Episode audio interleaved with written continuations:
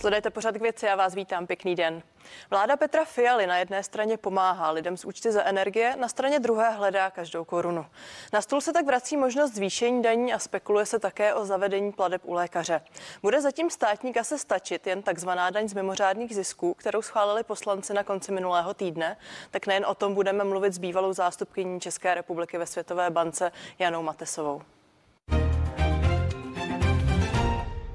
A já vás tady vítám, pěkný den.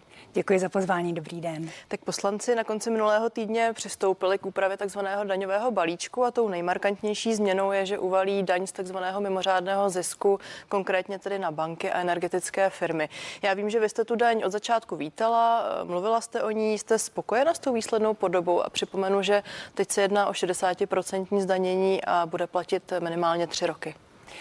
No, parametry mohly být nastaveny jinak určitě a taky konec konců ta většina té diskuse byla o parametrech té daně.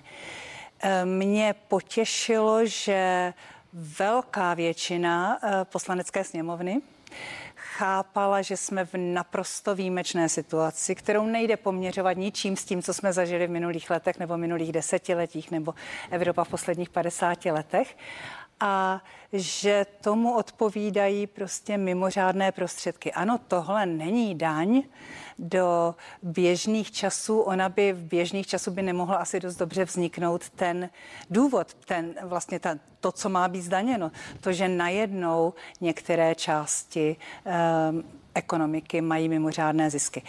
Tak pardon, vy říkáte, eh, bylo tam pochopení ze strany té mimořádnosti, na stranu druhou tam byla do poslední chvíle velká diskuze, vlastně i v rámci koalice padaly různé návrhy a je to také něco, co teď opozice, nebo minimálně před tím schvalováním opozice koalici vytýká, že zkrátka nebylo do poslední chvíle jasné, jak ta daň bude mhm. vypadat. A diskutovalo se o ní u nás dlouho, že? Protože Evropská komise doporučení vládám, tedy souhlas a zároveň doporučení vládám, aby v případě, že některé sektory dosahují zisku které najednou vyskočily bez jejich přičinění, ale vzhledem té externí situaci, tak aby takovou daň zavedla, tak Evropská komise to schválila 8. března, čili dávno. Takže na diskusi bylo času dost a ty parametry mohly být lépe prodiskutované. A zastavme se tady u toho. A když zmíníte Evropskou komisi, tak eh, tam byl jeden důležitý bod a sice, že eh, vlastně Evropská komise stanovovala minimální sazbu ve výši 33% a my teď tady máme 60%. No, ona Evropská komise obecně, eh, ta, ta pravomoc eh, určovat daňovou politiku je národní pravomoc jednotlivých vlád. Čili Evropská komise do toho nezasahuje, nic nenařizuje, jenom dává případně expertní analýzy jak by to mohlo vypadat, jak by mohla být daň strukturovaná. Byly takové země, které tuto daň zavedly už dříve než toho 8. 8. března, zejména Rumunsko, taky Španělsko, kde se o ní mluvilo jako o té takzvané windfall tax, ale to nebyla, to byla klasická sektorová daň, loni eh, zavedená, myslím, ve Španělsku od 1. října.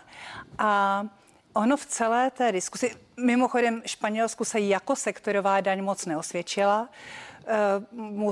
Poslanci potom schválili, parlament schválil spoustu oprávněných výjimek, takže nakonec vybrali ani ne pětinu, co chtěli a naznali, že sektorovou daň nechtěli, že chtěli opravdu tu daň z mimořádných zisků, nechtěli danit ty, dodatečně danit ty, kdo mimořádné zisky neměli, takže teď přicházejí také na tu klasickou windfall tax.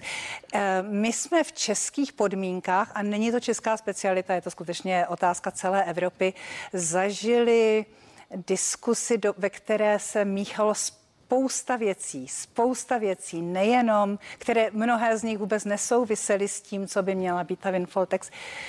Takže myslím, že běžný volič z toho má velký zmatek. A jinými slovy, politiků. můžeme být spokojeni tady s tím výsledkem nebo ne? Já myslím, že v celku ano, v celku ano. Um, Část té kritiky je, samozřejmě každý není ekonom, každý politik není ekonom, ale příčin ta základní věc, z mého pohledu naprosto základní věc je, my jsme v situaci, kdy velká většina společnosti naprosto bez svého zavinění chudne. Dvě třetiny společnosti už to cítí, pokles životní úrovně, dalších 10% říká, že to čekají v nejbližší době.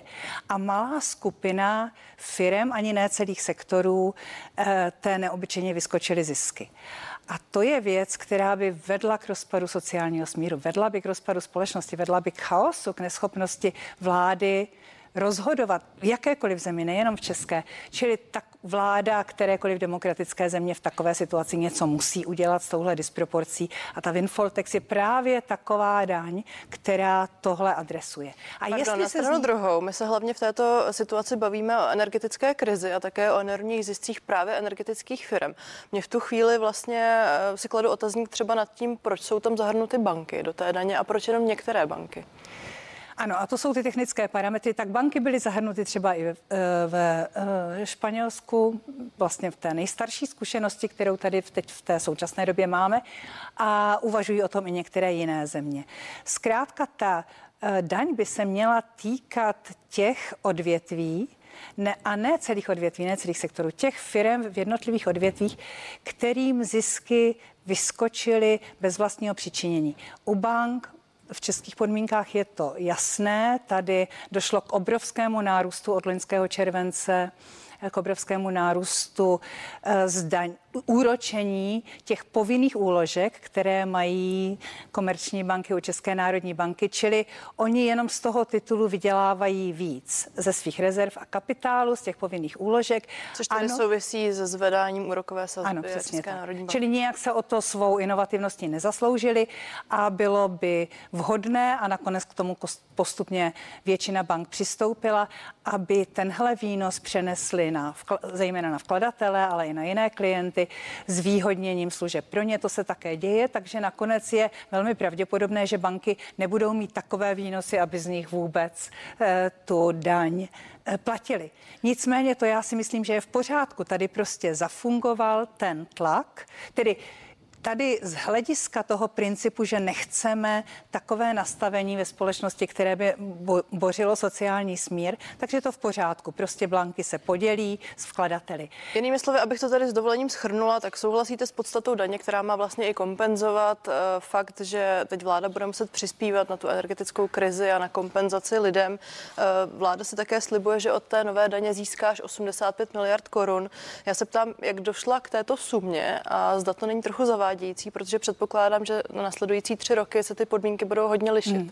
Myslím, že to je zavádějící vláda. Tam vláda si to nevymyslela celé, eh, použila výpočty Národní rozpočtové rady, které samozřejmě, mm, to je rada složená z odborníků a nejde je zrovna považovat a už vůbec na jejího předsedu za velké levičáky. Čili oni použili ekonomickou analýzu, použili ovšem na ty eh, podmínky, které byly na jaře letošního roku a jak přesně, jak správně říkáte, podmínky se mění. Eh, banky také správně pochopily, že když se budou o své zvýšené zisky dělit více se svými klienty, tak nebudou potom vůbec podléhat té dani. A to já myslím, že je v pořádku, to je v pořádku jenom se nenaplní to, že by vláda od nich dostala těch příslušných eh, nevím, 33 miliard, které se Já se omlouvám, ale říkáte mi jinými slovy, že Mojmír Hampl, předseda Národní ekonomické rady vlády, to mohl spočítat ještě lépe a na ještě větší sumu? Ne, ne, ne. Myslím, že to spočítal na sumu, která vypadala, která odrážela tu situaci, která byla v té době. Jenomže od té doby banky přesně použili to, že začaly zvyšovat úročení na spořících účtech a obecně zvyšovat e, úročení, zvýhodňovat úročení všech vkladů, často i běžných účtů, čili přenesli ty výhody, které předtím měli jenom oni, přenesli je na středatele. Takže... A je tedy v pořádku, že se ta daň bude platit až ty následující tři roky? Um, to je, já myslím, že samozřejmě z principu té daně vyplývá, měla by se platit v době, kdy jsou ty mimořádné zisky. Jenomže my v našem daňovém řádu nemáme nic, které, nic, co by říkalo, pokud by vznikla mimořádná ekonomická situace z externích příčin. A vláda potřebovala vynalož, zavést dočasné další zdanění firm, které z toho nezaslouženě těží, tak v takovém případě se daně budou eh, týkat toho období, kdy ty mimořádné zisky vznikly. Kdyby tohle v daňovém českém řádu bylo, tak by to potom samozřejmě šlo zavést, ale banky energetické firmy neměly předem to varování, že by se ta daň mohla týkat roku 2022. Čili to si myslím, že ta retroaktivita, i když ji Evropská komise doporučovala a i když ji nebo schvalovala, a i když ji některé země použily, takže to by v českém eh, prostředí právně bylo problematické. Tak to je hodnocení ekonomky Jany Matesové, která je hostem pořadu k věci. Vlastně záhy v reakci na to rozhodnutí, respektive hlasování sněmovny, přišlo v pátek první oznámení a sice energetický a průmyslový holding EPH miliardáře Daniela Křetínského uvedl, že přesune část svého podnikání, konkrétně společnost, která obchoduje eh, s energetickými surovinami z Česka do zahraničí. Mají podobná gesta podle vás strašit českou vládu? Já myslím, že ne. Eh, v jeho případě u, té, u toho subjektu, u té firmy, které se to týkalo, eh, příjmy z České republiky údajně tvoří méně než setinu, méně než jedno procento. A to se domnívám, že mohla být taková výjimka už přímo v tom hlavním textu té daně pro firmy, které opravdu nevydělávají v České republice, ale mají tady daňový domicil, takže buďme rádi, že tady splácí daně, ale když ty, eh, ty uh, daně, když ty jejich zisky nevznikají primárně v České republice, když dokonce vznikají jenom naprosto okrajově jedním procentem, tak taková firma se nepodílí na tom narušování sociálního smíru. To si myslím, že mohlo být už. Na straně druhé je to firma, která mohla do rozpočtu přivést konkrétně až miliardu korun, alespoň to tvrdí právě EPH. Jsme v situaci, kdy si vláda může nechat utest takové investory? Nemůže, ale eh, právě proto se domnívám, že tahle ta výjimka měla být rovnou v tom, ono se to týká samozřejmě jednotek firm, možná, že žádná další se nenajde taková a že to mohlo být už v tom základním, eh, základním eh, znění, návrhu znění toho zákona, protože takhle skutečně PH, respektive ta eh, její součást, které se to týká, utíká i s těmi ostatními daňovými Eh, a máte pravdu, že i premiér výnosy. Petr Fiala konstatoval, že to bylo i v reakci na tu diskuzi předcházející právě schválení té současné podoby Windfall Tax. Mě tedy ještě zajímá, Petr Fiala eh, zároveň uvedl, že nemá strach, že by se podobné příklady replikovaly, bylo jich více, tak podle vás také ne, nehrozí odchod dalších velkých tak firm si myslím, že ne. ne. Tak eh, tím... Ono je také konec konců v Evropské unii více než polovina zemí už buď teda zavedla takovou podobnou daň, anebo ji zvažuje. Eh, tak tím tedy s dovolením uzavřeme téma Windfall Tax, ale zastavím se u té Národní ekonomické rady vlády, o níž tady dnes už eh, padla řeč. A, a sice ta přišla minulý týden také s doporučeními v reakci na to, že zkrátka Windfall Tax jako zdroj příjmů do státního rozpočtu stačit nebude. A vydala další doporučení. Zeptám se teď obecně, na tom opravdu teď podle vás Česko z hlediska té příjmové výdajové stránky rozpočtu tak špatně? Je na tom špatně. Uh protože opravdu ty každoroční eh, deficity jsou obrovské, určitě budou pokračovat i do budoucnosti, ale zejména Česko si půjčuje i na věci, které platit musí. Půjčuje si poprvé v historii na důchody a to obrovskou částku, přes 50 miliard, jenom na to, aby vůbec mělo na důchody. A to jsou další věci, které vláda platit musí. Nemyslím teď jenom chod státní zprávy, ale především ty velké položky. Um, to je zdravotnictví, to jsou, je policie, školství, čili na to si teď Česká republika půjčuje. To nebude dlouhodobě možné, to už už v tomto roce eh, zdraží velice eh, to, čemu se říká obsluha státního dluhu, čili ty peníze, které musí Česká republika platit, platit věřitelům, protože jinak ji nikdo nepůjčí. Jinak ty peníze, jinak tedy ani ty důchody nebude moct vyplatit. Dostala by se technicky nebo i reálně do bankrotu. Čili půjčovat si musí, půjčování bude čím dál dražší a to bude ubírat peníze, které jinak mohly být právě třeba na zdravotnictví, na důchody, na infrastrukturu. Čili ano, Česká republika musí najít buď zvýšení příjmů, čili eh, a Česká republika by si zasloužila velkou revizi daňového systému, protože ten je velmi chaotický, ne, neprůhledný. Zahraniční investoři ho hodnotí v té dolní části vyspělých zemí, protože opravdu podniky, eh, podnikům zabírá neobyčejně mnoho času, musí si na to najímat specializované osoby nebo specializované lidi, aby vůbec naplnili daňovou povinnost.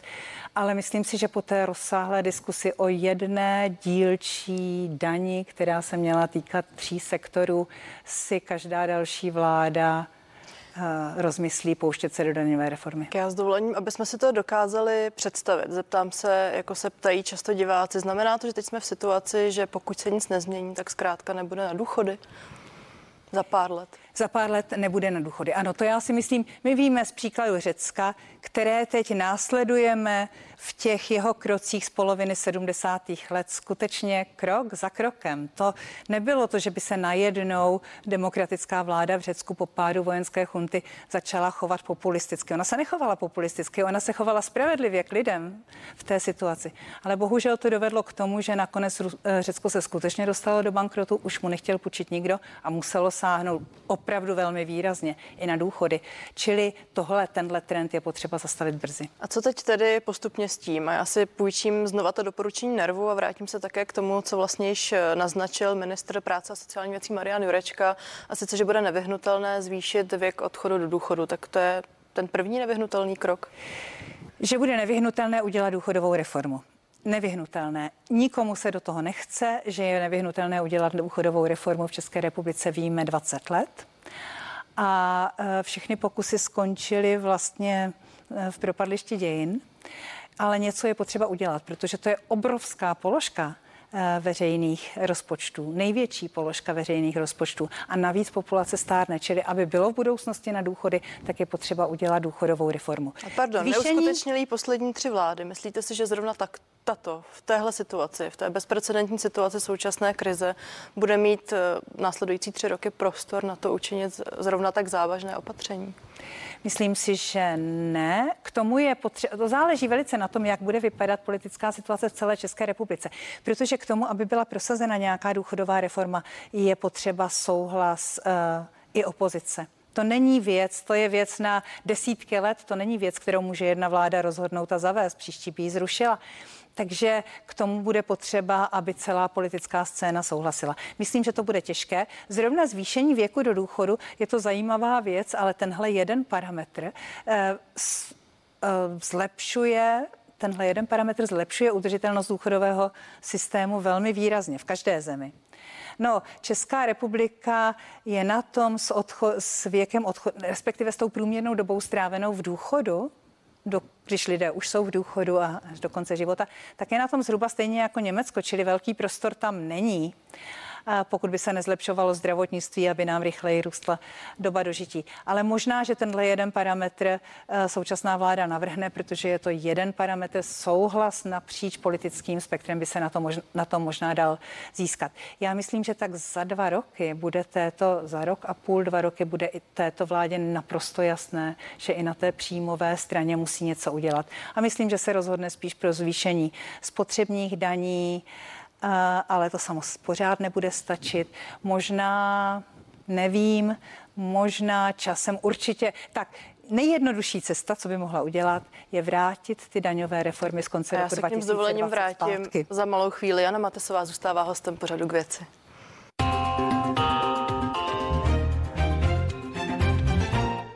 Vy už jste to částečně nakousla, předběhla jste mě, nicméně v těch doporučeních eh, nervu, o kterých jsem tady mluvila, právě mezi prvními body stojí zvýšení danění příjmu fyzických osob. Eh, do toho si půjčím slova prezidenta Miloše Zemana, který minulý týden vrátil i ten letošní návrh rozpočtu právě ze slovy, že tam stále nevidí příjem z té zrušené superhrubé mzdy, což bylo až 90 miliard korun. Tak je to nevyhnutelné vrátit tuhle tu úroveň? Bylo by to nejjednodušší to bylo naprosto nesmyslné v té době. A možná, že to přineslo vládní koalici nějaké voličské hlasy, ale každopádně jí to způsobilo mnohem větší vrázky momentálně, protože zrušení superhrubé mzdy, ano, eh, vrátilo, nechalo lidem více peněz eh, v, ekonomic, eh, v peněžence, ale byla tam menšina lidí, jenom ti s nadprůměrnými příjmy. A teď vláda řeší problém, co udělat s lidmi s průměrnými nebo podprůměrnými příjmy, na které útočí ekonomická situace, zejména mm, v oblasti energetiky. Takže tohle by bylo nejjednodušší. Vrátit ty reformy. Chápu, že je to neprůchodné pro ODS. Pro ty ostatní ty ostatní eh, strany nehlasovaly ani tehdy pro, čili že je to ideologicky neprůchodné pro ODS. Na to jsem se právě chtěla ptát, za to může dohnat tuto trojkoalici, protože vy sama teď mluvíte o tom, že například lidovci nebo konkrétně Marian Jurečka už opakovaně připustil, bez, že bez zvedání této daně to nepůjde. Pak je tady ODS a například Jan Skopeček, který je jaksi skalní odpůrce daní. Ostatně ukázalo se to i při schvalování Windfall Tax. Jak to dopadne v rámci té koalice? No, já myslím, že k tomuhle se ta současná vláda asi nepřikloní, ale tím, pa, víte, aby našla, ono to tehdy bylo 90 miliard, nebo 80 miliard, ale mezi tím velice rychle se navýšily, protože máme vysokou inflaci, navýšily se také příjmy i v těch vysokopříjmových skupinách a Čili ono by to teď už bylo 100 miliard nebo více, o které jsme takhle přišli. Čili polovina toho strukturálního schodku. Ničím jiným vláda tolik peněz nenažene. Takže myslím, že to bude muset při nejmenším zvažovat. Spíš se ale předtím uchýlí k těm některým spotřebním daním, e, že se uchýlí také k majetkovým daním, no, že by se zvýšilo zdanění nemovitostí, ale ne těch prvních, ve kterých lidé, lidé bydlí, protože získávat peníze na eh, částečný příspěvek zvýšené energetické náročnosti, aby si lidi mohli vůbec dovolit topit. Nemůžete tím, že jim zdaníte každý čtvereční metr eh, bydlení, ve kterém bydlí. Čili ne to první bydlení, ale ty další nemovitosti. To, by, to si myslím, že vláda zavede a to by mohlo pomoci. NERV také navrhuje Pardon, NERV také navrhuje, eh, že by se mohly zrušit některé slevy, například na nepracující manželku či manžela, nebo zrušení eh, dalších daňových výjimek a úlev. To by mohlo přinést, přinést nižší desítky miliard. Je to jaksi politicky průchozí tohleto? To si myslím, že musí být politicky průchozí, když se podíváte na ty odpočítatelné položky. To jsou, to je několik tabulek, mnoho různých odpočítatelných položek. Většina lidí ani netuší, že existují, pokud si sami nevyplňují daňové přiznání a v tom je potřeba udělat pořádek, ano, a výrazně zjednodušit. A abychom tedy to téma uzavřeli, bude to stačit? Přesně říkáte, že půjde o menší položky? Nebude to stačit, pokud nedojde buď k té reverzi toho, těch daňových zákonů z konce roku 2020, a nebo k výrazné důchodové reformě, ale ta by se ta by na, začala tím, že bude výdajů víc a teprve časem vrátí ty příjmy, vrátí ty výdaje do udržitelné úrovně. To byla ekonomka Jana Matesová, já vám děkuji za rozhovor. Děkuji za pozvání, nashledanou. A i vám díky za váš čas, díky, že jste se dívali a těším se na viděnou na CNN Prima News.